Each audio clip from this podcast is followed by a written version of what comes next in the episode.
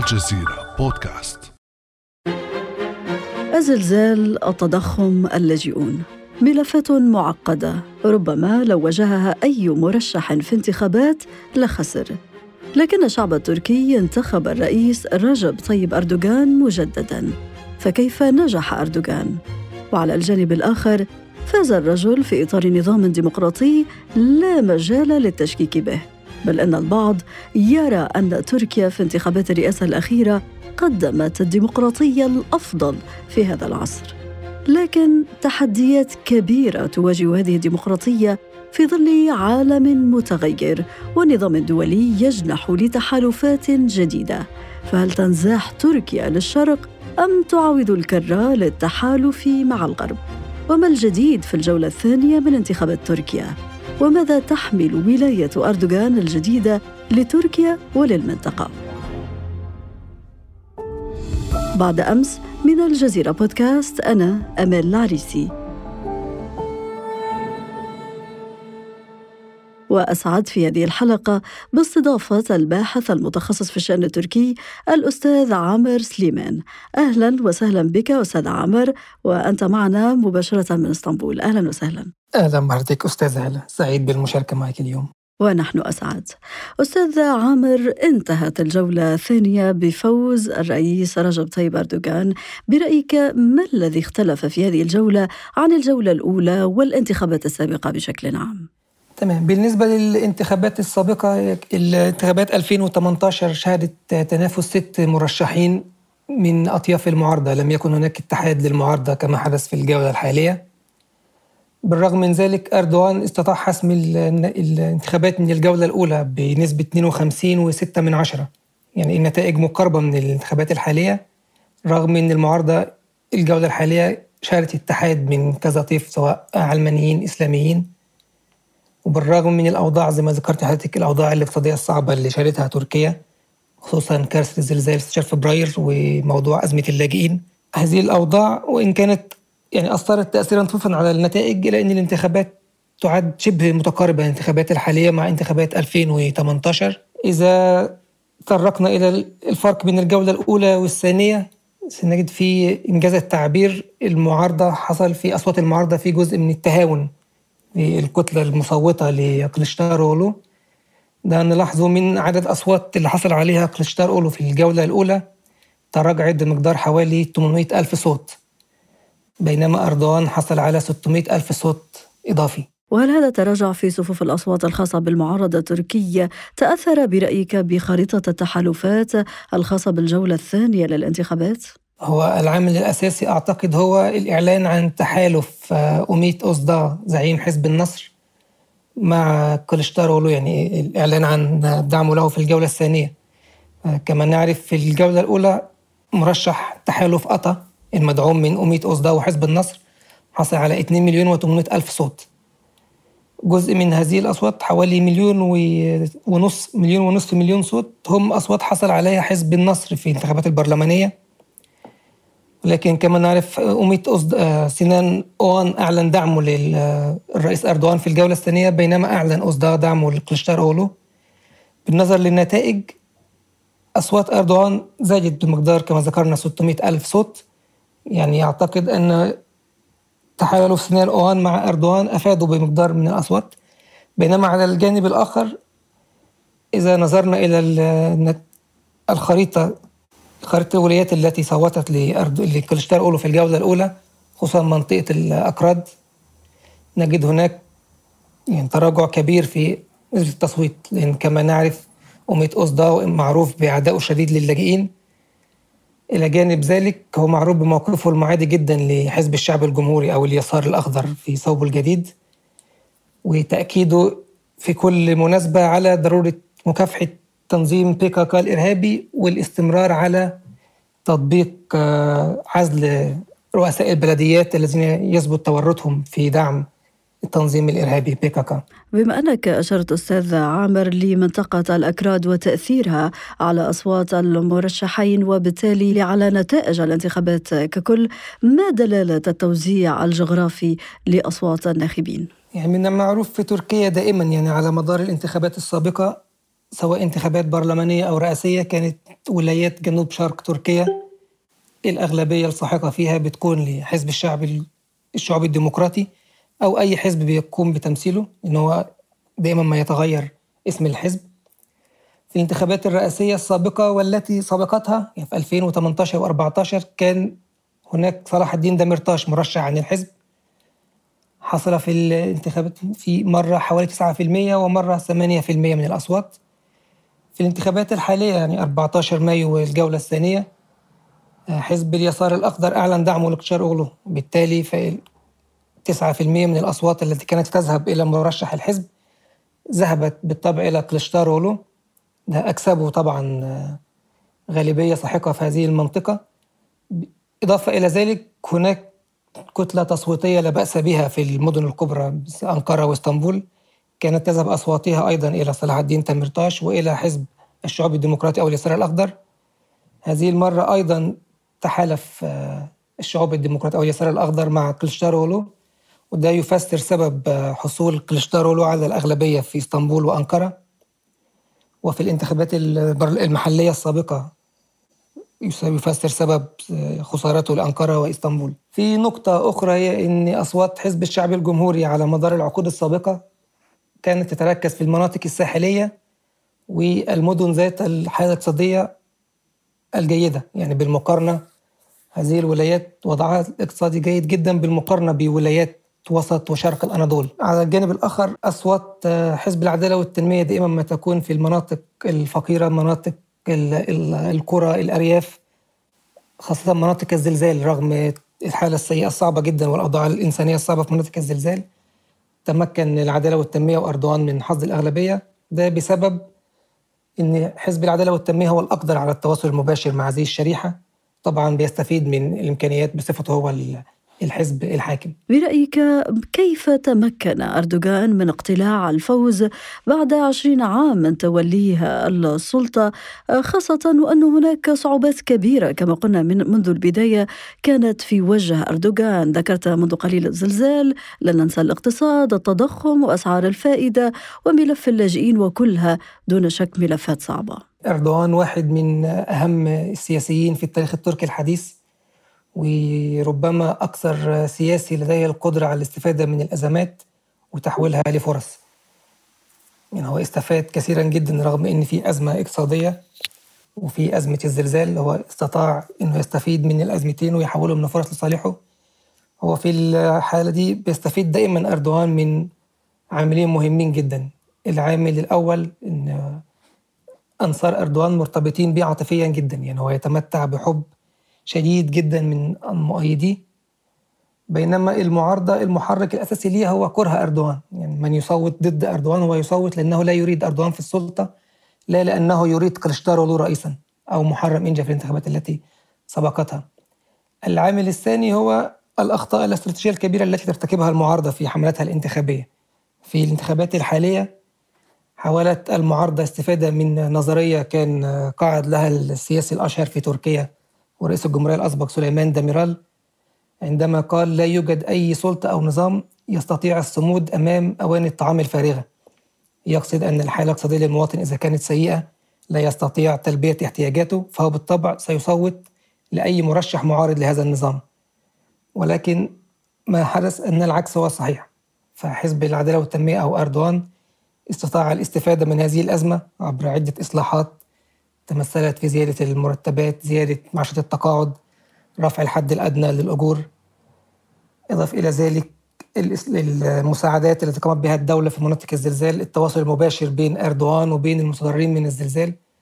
كل ده ساعد أن أردوغان هو يستطيع برغم كل الأزمات كل الصعوبات يستطيع أن يستمر في السلطة.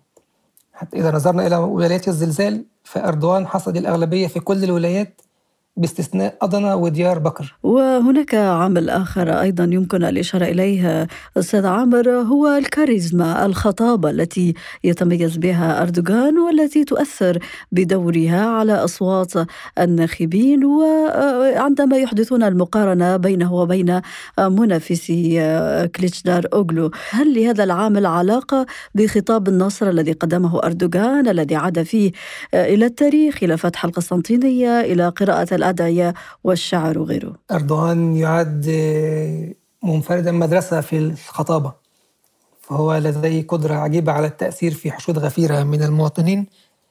بغض النظر مهما كانت الانتقادات الموجهة إليه فهو يستطيع بخطاب صغير أن يعكس الوضع ويصبح من يهاجمونه في موقف الدفاع. بالنسبة للخطاب أردوغان في خطاب النصر هو معروف أن أردوغان زعيم من خلفية إسلامية ومعتز جدا بالتاريخ التركي الإسلامي. لذلك فهو إن أكد على علمانية الدولة لا يترك فرصة دون إشارة إلى جذوره الإسلامية وثقافته الإسلامية. الشعر الذي قرأه أردوغان أمس هو كان جزء من الحملة الانتخابية ليه في انتخابات 2014 وكان لها صدى جيد جدا لدى المواطنين. بالنسبة للتذكير بفتح القسطنطينية كما حضرتك تعرفي اليوم هو الذكرى ذكرى فتح القسطنطينية. 29 مايو أيار ثانيا أردوغان دائما يؤكد أن هذه الانتخابات هي فتح جديد بالنسبة للمئوية التركية القادمة.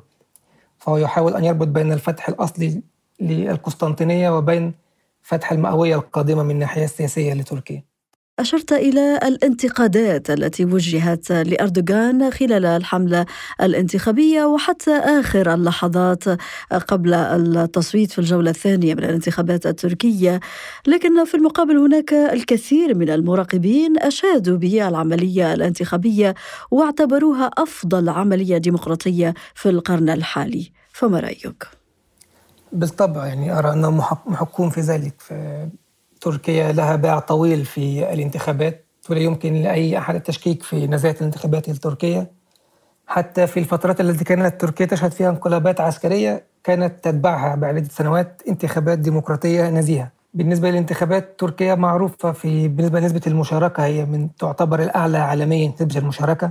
في الانتخابات الحالية وصلت إلى 88% ثم تراجعت قليلا في نسبة الإعادة. إضافة إلى ذلك نسبة المشاركة الكبيرة جدا في انتخابات الخارج. ربما تكون تركيا هي أكثر دولة لها ناخبون بالخارج يشاركون في التصويت سواء في الجولة الأولى أو الثانية. إضافة إلى ذلك طبعا هناك عامل مهم وهو حالة الاحتقان الشديد في الشارع التركي. فدفع كل طرف أنه عاوز أنه يرغب في أن يرى مرشحه هو رئيس للبلاد. مع التأكيد مرة أخرى على أن عملية الانتخابات في تركيا تتميز بنزاهة شديدة ومراقبة من جميع الأحزاب. لذلك لا يمكن التشكيك في نزاهة العملية الديمقراطية في تركيا لكن أستاذ عامر برأيك هل تركيا بعد بقاء أردوغان آه، رئيسا آه، للبلاد لمدة خمس سنوات قادمة هذا سيؤثر على نهجه فيما يتعلق بالسياسة الخارجية الجديدة لتركيا أم أنه سيمضي في نفس المسار رغم الانتقادات التي طالت هذه السياسة؟ يعني أعتقد أنه سيستمر في طريقه وأضف إلى ذلك أن موقفه سيكون أقوى لأن الغرب أدرك تماما أن أردوغان مستمر في السلطة على الأقل لمدة خمس سنوات قادمة. هو مضطر أن يتعامل معه بالرغم من كل المواقف والاحتقانات التي كانت بين الغرب وبين أردوغان. مثلا قبل قبل الانتخابات كانت أغلب الصحف الأوروبية تنتقد أردوغان أو تهزأ منه وبعضها يدعم كليشتر المرشح المنافس. بعد الانتخابات الغرب و وأوروبا الاتحاد الأوروبي وأمريكا أيقن أن أردوغان هو المستمر في السلطة على الأقل للخمس سنوات القادمة وعليه أن يتعامل مع أردوغان في كل الملفات العالقة وعلى رأسها طبعا الملف ملف الحرب الروسية الأوكرانية.